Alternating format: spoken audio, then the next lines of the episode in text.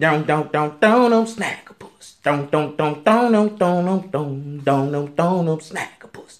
Don't don't don't don't don't don't don't snagglepuss podcast. It's going down down down down. No no no no no no no no no snagglepuss snagglepuss snagglepuss now. No no no no no no no no no no snagglepuss snagglepuss snagglepuss now.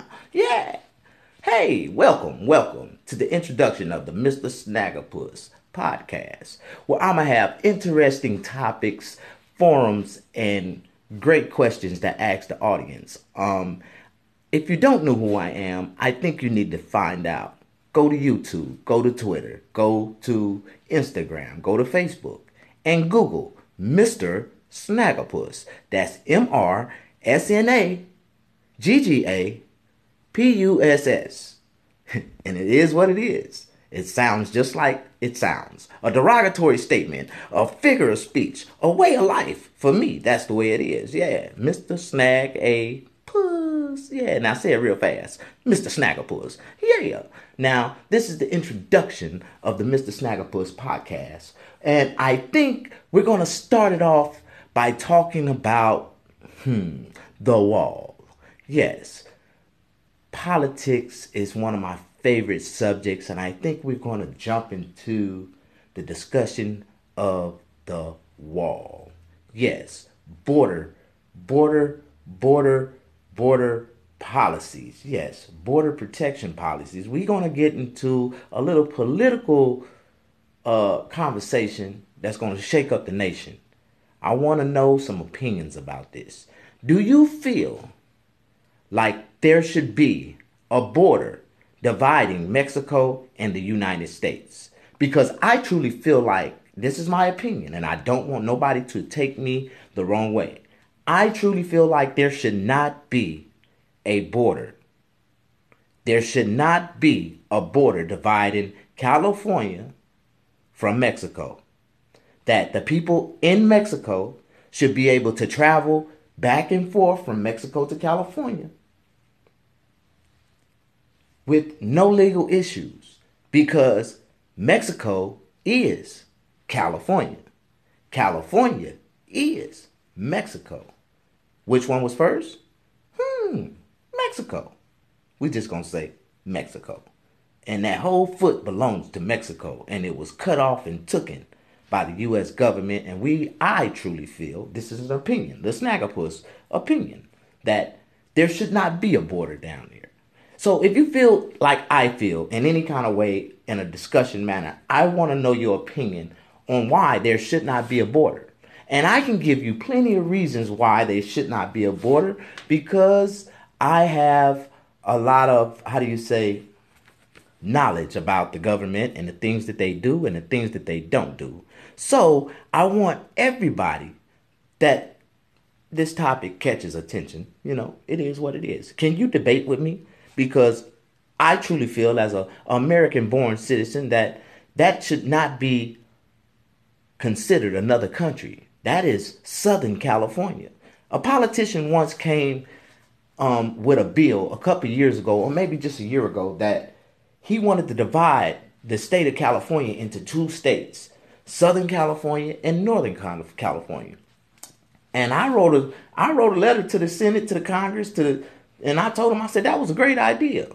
I truly feel like, because I'm an extension, that that it should be a Southern and Northern California. Matter of fact, why don't you take the border and call the southern part Southern California and give everybody down there citizenship as an American, and we can just go down there and we can eliminate 75% of our drug traffic, our a lot of the drug imports that come through America comes through Mexico. So we should go down there and conquer that land and make all those beautiful cities throughout that's just not Mexico. I don't know why people just say Mexico, Mexico, Mexico. It is so many different other cities than just Mexico down there. You got Belize, you got Guatemala, you got we're gonna talk about all these other different countries that they described is supposed to be down there when that's really just one state, one mass, for the land.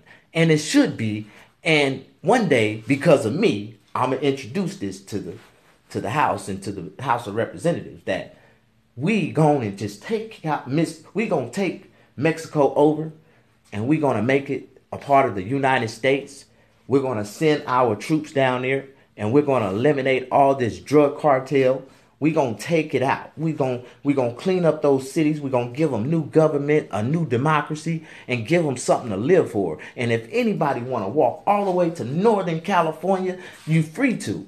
I really feel like as an American citizen there should not be not one person with Hispanic blood a reject into America because this is their land just as well as it's our land. And we're going to talk about some of the indigenous people because I feel like, and I want to know if you feel like this is true.